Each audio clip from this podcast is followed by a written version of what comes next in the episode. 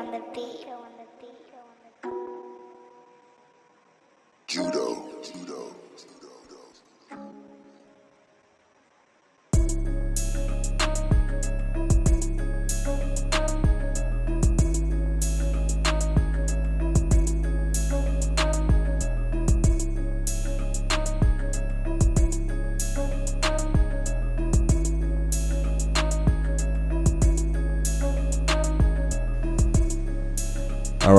Welcome back to another episode of We Still Ain't Got Our Shit Together. I'm your host, John Willis, and today I'm joined by two of my best friends and Black Kings, uh, Brenton Harrison and Edward Cartwright.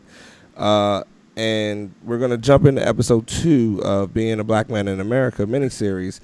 And this episode is going to be about microaggression in the workplace. So I'm going to go ahead and introduce uh, both guys with a question. So I'm gonna start with you, Ed, and the question is going to be: When was the first time you experienced microaggression in the workplace? It happened with me probably my first job after school. Um, I'm not sure if you want me to elaborate on that right now, but that's just kind of when it first, uh, my very first job into the workforce. All right, and for people that don't know, Ed, what field do you work in? I work in the world of IT. Okay, so the computer man. So Brenton, uh, with you, a uh, the same question: When did you first notice it in the workplace? Uh, well, you know, when I when I turned, I think thirteen, my parents had a, you know, philosophy or rule that you had to be doing something during the day, um, during the summers. Mm-hmm. So, you know, they would find jobs that you could work as a as a young teenager or something like that, where you make work maybe four or five hours a day, but you just had to be doing something. And and even at that age, you know, you start to get that um, oh, you're so well spoken type thing, or oh man, like, you know, you, you seem so polished. Just little things where, you know, to me, the point of a microaggression is is so small that if you overreact in their mind, you know, you're just reinforcing whatever they feel or don't feel. But but definitely something that's enough that you notice it and it, it kind of puts you in the mindset of like, is this something that I respond to or something that I let ride? Um, and that's something even at, at 13, 14 that I started experiencing. Dang, that's young. that's real young. Um, I think for me, the first time I experienced is uh, same as as as Ed was uh, directly my first job outside of college. Well, like the first real job I would say outside of college. I did small little things here and there, but when I garnished my first real job, that's when I started to experience it and and notice it in the workplace to to a point that I can say that would be beyond profiling the thing that I see the most is microaggression, uh, especially in the workplace. Um, so, Ed, you said before you didn't want to jump into elaborating just yet. Um, can you elaborate um, on the things that you saw in the IT world that that kind of did that for you? Um, well, my personal experience was first job after finishing college. Um, I, I realized it pretty soon. So, and then I, I, realized also the importance of education. So when I first started, I, w- I did IT projects um, for a job, and as the projects were ending, I realized they kept me on the job and fired everybody else. But the reason for that was I started to pinpoint was the other guys didn't have a college education and I was fresh out of school, so they decided to keep me on board. Um, I guess because they felt I was more valuable. And as things went further, I had that I did other projects, and then they tried to assign me to a different team, and this is where I first came across the micro we when you call it the micro. It was uh, microaggression. Aggression. Microaggression. microaggression. So yeah. it, I was kind of set up to fail. So I joined a team that I wasn't their recruit. Mm-hmm. So they did. I didn't have admin rights to do certain things. Um, always had to go through somebody else to get things done. Yeah. But mind you, they never fully brought me on board. And I saw them interviewing other people. And I was already there, credentialed, um, probably more credentialed than the people they were interviewing. And then to keep the long story short, the lady set me up to fail because she knew I didn't have access to do certain things. So it was one day I had to work with somebody else to get everything done. So it was one day he decided to take a lunch break and she just came in and saw us both sitting down. I'm waiting for him to finish lunch so we can get a project done, but she decides to spaz on me. Knowing I can't get things done without the help of somebody else because you put me in that position. So if you want to call that, you know, microaggression or some other people might call it racism for other reasons, I don't know. It was almost Um, like I don't know what y'all may take on that, you know. I mean, it sounds like they just put you in a position, especially hiring over, trying to hire over you in a sense, um, and then making sure you had you didn't have what you need to succeed. And that could be forms of because at the end of the day, they want to make you seem like you weren't qualified or you couldn't do your job in a sense. Uh, so Brenton, uh, for you, outside of you know the early the early years, can we talk a little bit about uh, your major career now? Maybe when you started to experience that. Yeah, you know, I'm I'm a financial advisor now, but my first job outside of school was actually an extension of an internship that I had going into my senior year. It was in the healthcare field, and the way that that program worked, that particular program was the goal was to have interns come in the year before their senior year, and then they would basically be distributed across three or four different uh, business residencies that they had. So they had a operations residency, a management residency, uh, a human resources residency, where you would essentially be rotated throughout their company for two years. Uh, they would help you pay for your MBA. And then after that two year period, you would get placed somewhere permanently. And to me, the cream of the crop of those programs was their management program. And when you looked at the entire structure of the organization, they had maybe four or five different colleges that were feeding into those internship programs.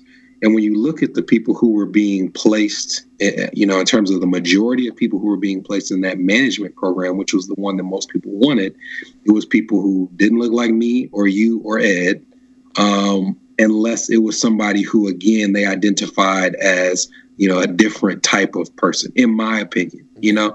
And I think that's the thing that's important about a microaggression is, again, it puts you in a position where it's not egregious enough for you to be able to call it out and everybody see it. It's just one of those things that puts you in an uncomfortable situation where you're like, well, if I say something, am I going to be looked at as the troublesome employee? Yeah.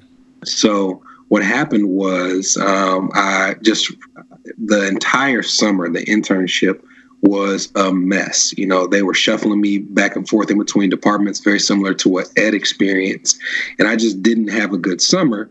And I think that they realized it. So they offered me the opportunity to come back the following year and essentially work at one of their locations for another year and then apply for the management residency again later.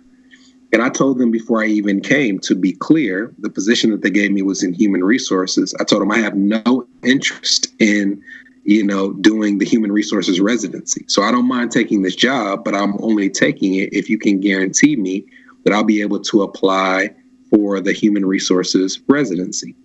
I mean, excuse me, for the management residency. So I, I'm working, I'm working, I'm working. And then, you know, maybe four or five months in, they start dripping these, you know, comments about, oh man, you're doing so well in human resources. Oh man, this seems like such a great place for you. You're really thriving. And I was like, yeah, that's great. Thank you.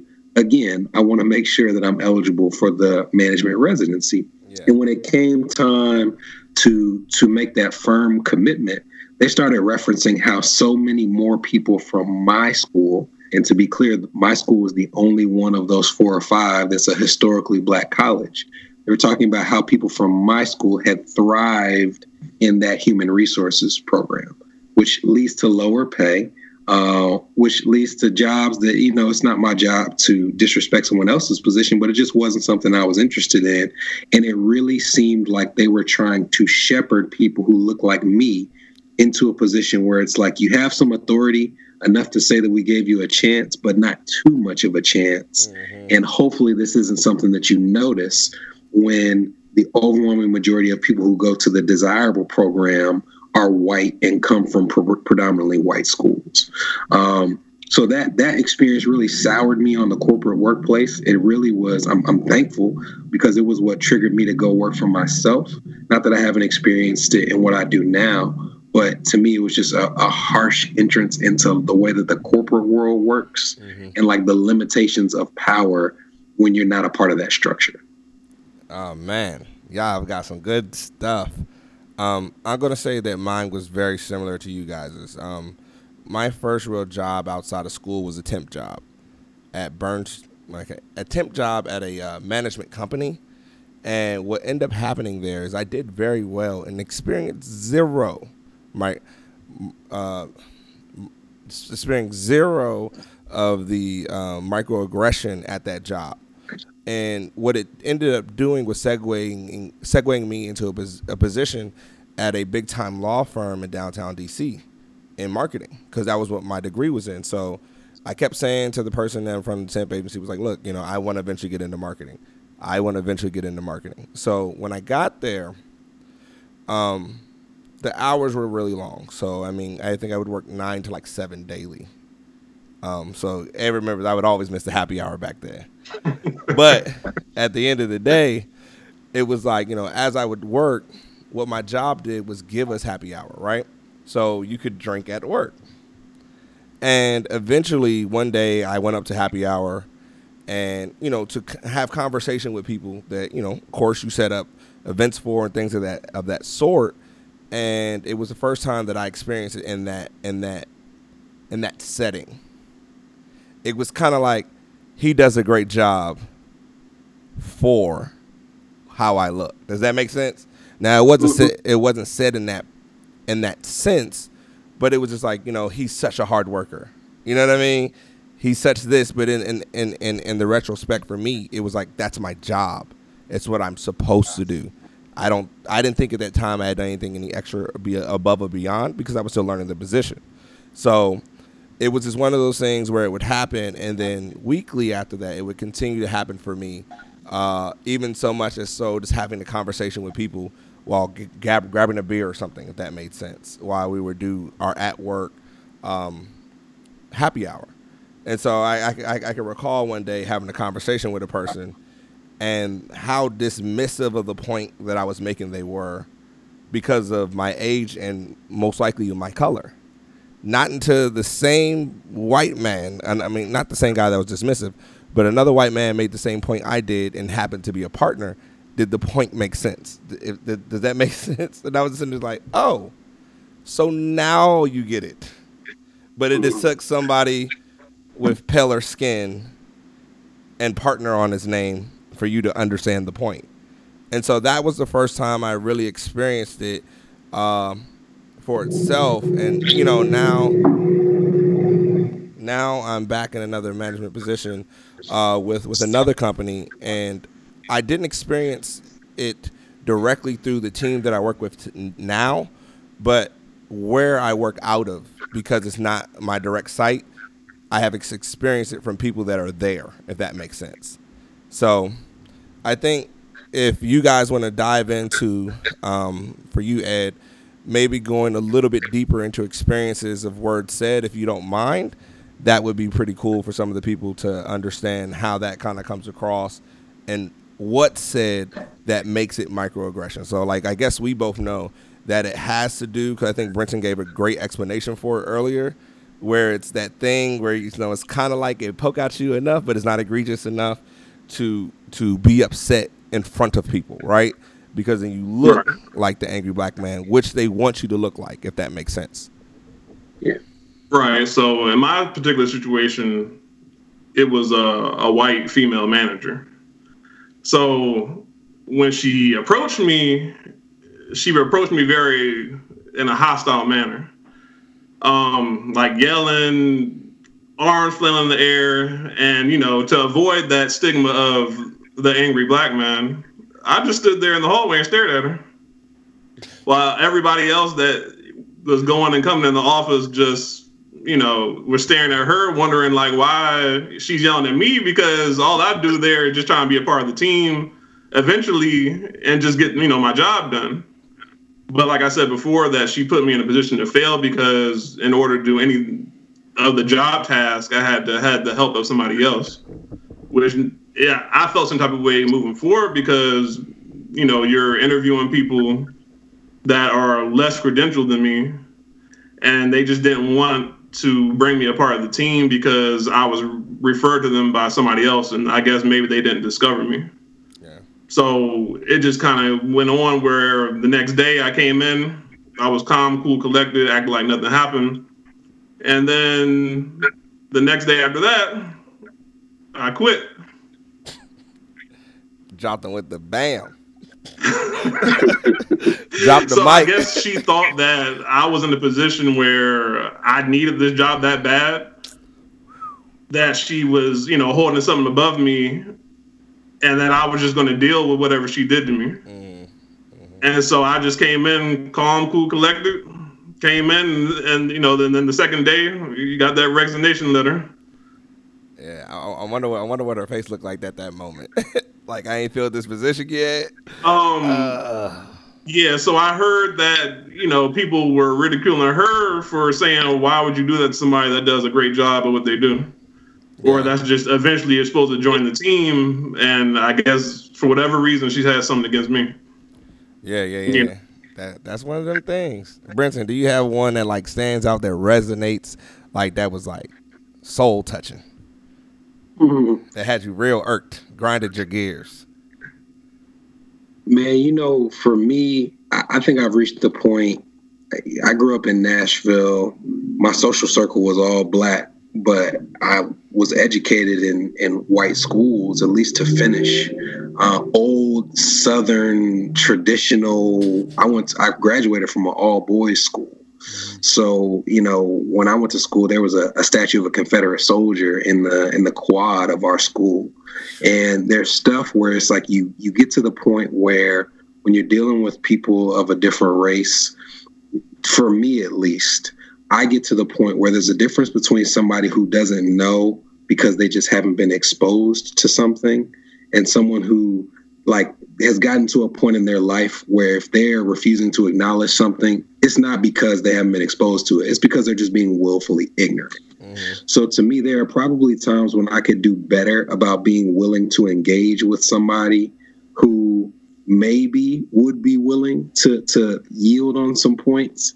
But you just get so beaten down by stuff and so angry where I get to the point where it's like if, if somebody's doing something to me, unless I'm going to take it to level 10, I'm just of the mindset where it's like if you got to this far in your life and you feel this way, I'm not going to waste any of my breath trying to change your mind. So there's a lot of stuff that happens. There's stuff that happens probably every single week, every single month. But to me, I've gotten to the point where I'm just like, you're not going to give yourself any power over how I respond to things and and how my day goes.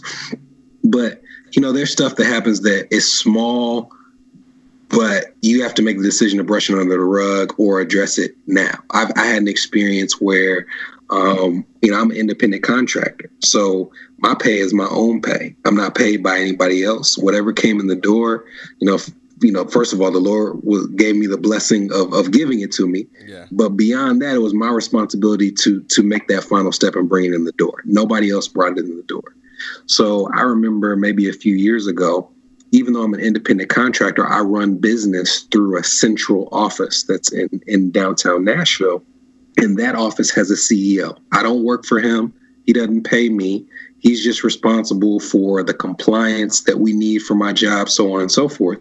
So what happened was I had earned some money, um, and it was due to me. Nobody else earned it; it was my money, and they were um, miscalculating the amount on my paycheck. So they essentially said, "Hey, we have all this money. We can, you know, do it in one paycheck, or we can spread it out." And if you've been an entrepreneur, you know that there's periods where it's like if you look at the end of the year, you might have brought in enough to do what you needed, but that month to month isn't always consistent. It's like, okay, if I look at the end of the year, maybe I'm okay, but maybe I got paid a whole, whole, whole lot one month and not as much the other. So instead of them paying out the money that I earned that they forgot to pay me, uh, instead of paying it all at once, I said I want that money spread out over the next four months. It was August. I was like, just spread it out till December.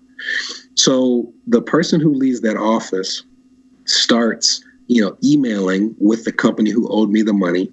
And when he gets it resolved, he forwards me the message saying that it had been approved. But he didn't delete any of the email chain below it. So I start scrolling down and I start seeing these two men basically not making fun, but implying that I wasn't making sense with the way that I was requesting that they paid out my money. You know? And I'm sitting there really going through this email chain. First of all, saying like, man, this this person doesn't even think enough of me to delete this. It's one thing to say behind my back, but you're gonna like basically just forward me this chain and and assume that I won't make a problem of it. And that was a time where it's like microaggression, you know, big aggression or not, you're not going to sit here and criticize the way that I choose to get paid out something that you forgot to pay me. So I read him the riot act. I hit reply all on that thing and just like went scorched earth. And you know, I was probably so this I was maybe 28, 29 at the time, and I remember another older black advisor um, who was in our office, he pulled me to the side and he said, I'm not saying that you're wrong. I'm not saying that there won't be times where you have to do that from now and then. He said, but just understand that this is going to happen so many times throughout the course of your career in one way or another yeah. that you just can't let it impact you the way that it's impacting you. Because I wanted to go drive downtown and and go, you know, talk to the guy directly. Um, you know, I don't like having a, a, a, an awkward conversation like hanging over my head. But again, it's just one of those things where it's like that was a moment where I'm sitting there saying, I'm looking at these two white men in their 50s who are being condescending about money that's not theirs and the way that it should be paid out and they forgot to pay me. You know i'm like that's some some nerve. And that's probably the the last time that it touched me to that point where where it's like nah i'm about to go find this person. But nine times out of ten you know, I'm able to just again say, yeah. I'm either going to address it or I'm not going to address it. But if I'm not going to address it, then I'm not going to let it bother me. Wow, man, that's real. I think I'd have been real hot. That had to do with my money, and I, oh, and, yeah. I and I get it. So, like, I think for me, like you know, um, when we talk about corporate America, and I think you mentioned earlier that you kind of got tired of seeing how that cog worked so I would say for me, maybe after two months at the law firm, I quit and moved back to Alabama to, you know, finally finish my good old Christian credits to get a get out of that university that we were in, and um, mm-hmm. and then um, you know I coached for a year when I was out there, and then I moved to Georgia. Um, when I moved to Georgia, I was kind of out of work for three months, and I figured out uh, hey, I coached for a year. Let me try to start a business. So, you know, I started a training company. So, training athletes. So, there was a while there where I never wanted a job that was a nine to five, right? I always wanted to have steady income because, as, as, as Brenton says, you'll have months that are that are big. Like my summer months make a ton of money, uh, but come winter, fall, you know, it's kind of give or take. Especially if you have any pros with you that play overseas, they're gone if that makes sense. So if that's the bulk of your income, that's gone then. So I remember I got a job at the hospital uh, in in in, in, uh, in here in Georgia, and I was working in the rehab department. And this is where I had my soul touching story. And it wasn't necessarily directed towards me, but it had everything to do with my race, right? Now, to put in perspective what it looked like, I was the only black man in a department that was full of majority white women. So there were three black people, or okay, let me get it right. Four black people in the department. Two of them were receptionists. One was a therapist, and then me. Right. So we all used to take lunch at the same time, and we had a lunchroom inside of our, our therapy department.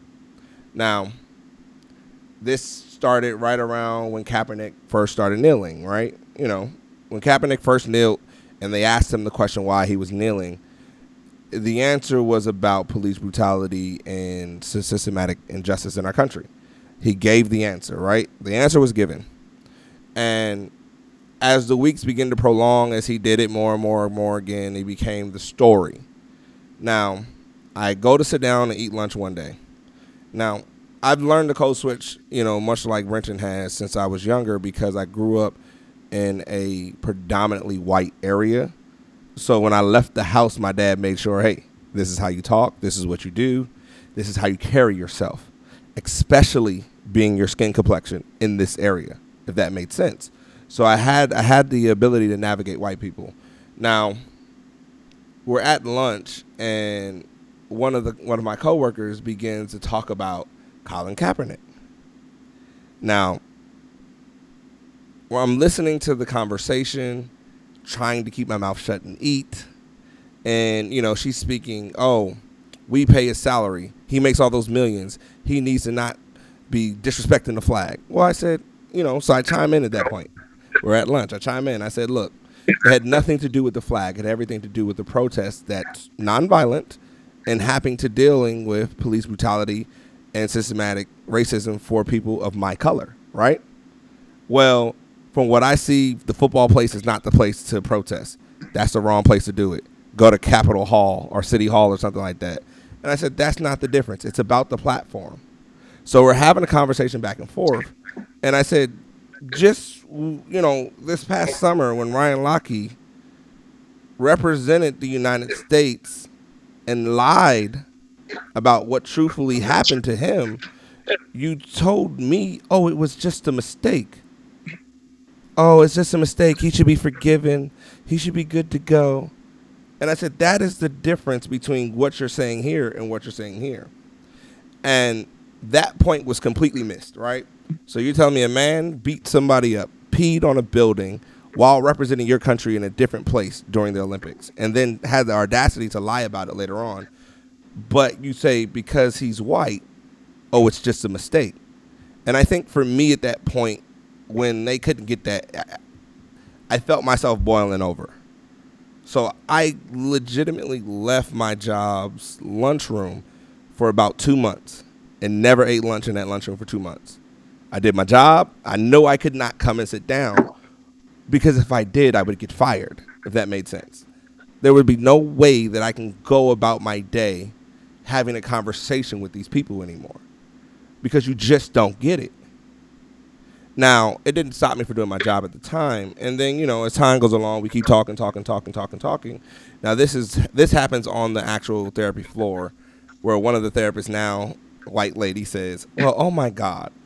You know, she starts talking about the continent of Africa and how everybody in Africa is poor and you need uh, what's that organization?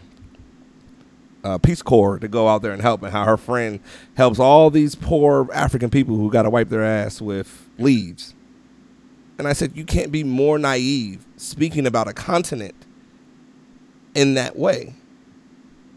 It's a continent. Just like here in Flint, Michigan, we got people drinking brown water. Just like here in Atlanta, if you go to East Atlanta, you got kids that don't have meals. And for you to speak in that manner, like I just could not handle it. So now, you know, graciously at that point, uh, my manager came by and heard that conversation. But it was like, oh, she didn't mean it in that way. Well, how did you expect for her to mean it? When you talk about a continent predominantly of people that look like me, but when you're listening to to to that versus what has happened, you know, earlier in the lunchroom, for me, I just couldn't stay at that workplace. So at the time, I held two jobs, and I made more money at my other job.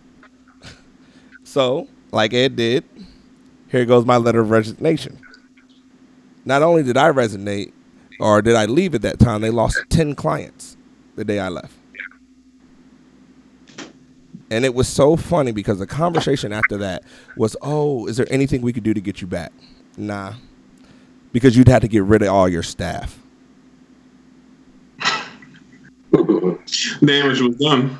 Nah, damage was done. Like this, I, I I felt uncomfortable coming to work. There was no availability for me to be there to be comfortable in my own skin because of the privilege they felt that they could talk without having the ability to listen to somebody that looks like me. So I mean, I couldn't do it, and I couldn't be seen as an angry black man with a department full of white women. Like the cops would have been called so fast, it would have been outrageous. I mean, Yeah. yeah. So I mean, it, that that for me is like my painstakingly, you know, instant. That wasn't necessarily for me. And then you know, I've had them here and there throughout the time. Like I mean, even as recent as like two months ago, like I had one. Um, and you know, it was one of those things where a lady was like, "Oh, your parents have to be so proud of you." Yet again, you don't know me from Adam, right? Like you don't know who I am but the context of conversation is leading because somebody's speaking about me and you're like oh that person that you were talking about is him? You can see how the eyes get big where they're like oh i had no idea that there was a black guy you were speaking about if that makes sense. Oh your parents must be so proud of you. Yeah they are you know i'm am i not supposed to be doing what i'm doing? Like you let me know if that's such a a, a, a, a, a shocker that somebody is doing well. You know what i mean? So that was just one of those situations for me. I thank you guys. Does anybody have anything else y'all want to talk about? At least you know any current events or topics before we uh we jam up out of this? Mm. No, I just think you know being a, a black, not even just a black, just a, a minority in America. Um, it's one of those. It's one of those times where it's like people who are white or people who are not experiencing what we're experiencing. They want to reach out and ask how you're doing and all that stuff. And you know, to me, I, I I appreciate that. There may be times when I'm willing to engage, and times where I'm like. I appreciate the effort, but I'm not in the space to to educate right now. You know, um, I have some some white friends who I'm closer to, who I think are very well intentioned and have always been good to me, and they'll acknowledge that there's some things that they were just blind to, and, and it, it does make you feel comforted. Uh, and then there are people again where it's like they reach out and they want you to sit here and tell me, oh, well, what should I do? And sometimes I just don't have the energy for it. And I, I don't mind telling them that. And I think that what makes it so hard is being in situations where it's like when you're talking about them saying, oh, there's a right place or a wrong place to feel a way or to protest as a black person or, or to do anything. It's like, well, first of all, who are you to tell another grown person how they should feel, how they should protest, how they should be active in their community. And to me, that's infuriating, you know? And the other thing that's infuriating is when you go through those situations and someone tells you a better place to do it is that.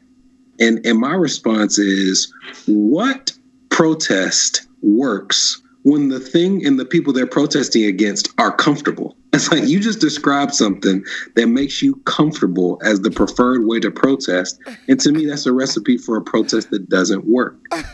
So, you know, it, it just puts you in a situation where it's like you don't know where to turn. I don't know where to be mad, whether to shut off the world. But it's it's, it's a it's always a time to to be happy to be black, but man, can it be frustrating. Jesus, Jesus, Jesus, man. Brenton almost struck a nerve with that one. Like I, I, think, I think that is it, it, it is it is interesting to start meetings now at work because everybody wants to know how you're doing.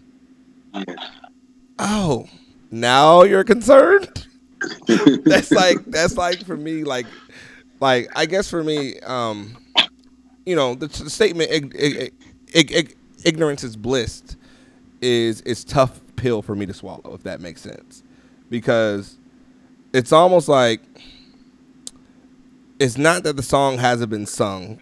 You know even if we don't want to go back 40 50 60 70 80 90 100 150 120 years i mean 220 years however long you want to go back even if we want to go back just to 2015 till now, right? Just to 2015 to now. What was out in 2015? Social media. There is no way that you can tell me as a person, now it has nothing to do with your skin color, but a person that you weren't on noticed. But the key is this, as as as as as, as Brenton said for me, it's about comfortable, right? So it's kind of hard for me to navigate which questions you're asking, just to have your uh, your your guilt ego stroke, like your guilt ego stroked, you know, versus which questions are you asking truthfully to understand. I think that's the hard part I fall in between because I think some people is really is just, oh, how do I get the sympathy vote now for being white and not knowing? You know what I mean? I think that's the hard part for me to to to, to swallow in in the situation, especially being asked the question. Like, we just went back to the office room working from home, and you know, you walk in the door. Oh, oh hey, John. How's it going? Bro, you don't ever say two words to me. Finna go to my office. That's how it's going. You know, like what? So I mean, and and it's not it's not for the lack of them trying, but it it's, it, it goes to conversations that's been had where it's like, oh, the world isn't that bad, or or or I can't believe how bad the world has gotten. You can't. My parents were born in the '40s.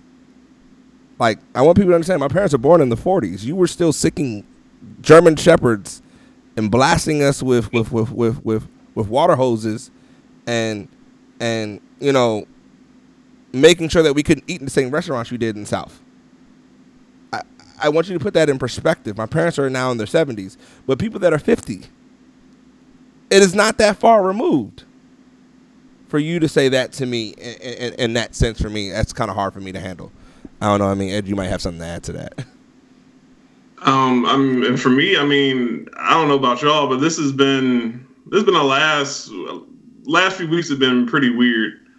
Like I don't know about y'all, but like you know, going throughout my day, working, working from home, like honestly, I've been tired, and I've been tired because not only are we dealing with a pandemic, we also in the midst of this have to worry about the stuff that's happening, you know, to black people right now. And uh, okay, time out. Can, do you mind if I correct you? Not happening to black people now, being publicized. Sorry, go ahead. That's a better way to put it. Yeah. But you know, one thing I should say that would help. Um, last week, you know, my place placement appointment actually took a stand, and we had a day of pause last week. Okay. Um, it wasn't. You could choose to participate in it if you wanted to, but I was. I just been feeling tired, so it was like a day just of that. They said it was to reflect, you know, on ways to support anti-racism um, you know, as a society and to take actionable steps towards change. And that was actually, you know, one thing my job did last week that kind of just it makes you feel better. You know, you can kind of just reflect on everything that's going on because this is tiring. Yeah. You know, it's just a lot of things that we have to worry about right now. That's just unsettling. Yeah. Yeah, I mean it's real. I think at the end of the day, yo, Brent Brent, Brent made a good ass point, man. Like I just want to think about this. My man said, how, how, how, how does a person that is of the oppressor group tell you how to protest? like I, I, don't get it. Like you know, I keep hearing that you know it's all about a nonviolent movement, but I, I might end on this a, when I say this much. If you, if anybody can let me know when true peaceful change has ever happened since the world has started, don't care if you're Christian, non-Christian doesn't matter. But let me know when peaceful change has happened. I'm all ears. Because, man, if you look at the Battle of Jericho, even though they ain't fought, they walked around the city and it came crumbling down. So I'm pretty sure a lot of people died in that situation. It's just me. I, I mean, I just want to know when that's ever happened. So, I mean, if, I don't know if y'all can answer that question. If not, but I just don't believe that it's real. So, I mean, it's it's going to take a lot but you have to listen that the majority wants to stay comfortable. So protesting in a way that they feel f- is fit, or how to protest, or when to protest, or what to do, or how to do it, how to feel, is a situation that that is tough for um, young black people. And I think with I think with, with the pandemic, we're, we're we're at a perfect precipice right now for this movement to uh, continue with black unemployment being at the level that it is. Uh, kids being far enough removed from the Martin Luther King era to to to to rattle some feathers, if that makes sense. You know what I mean? Be be kind of removed for the whole nonviolent movement.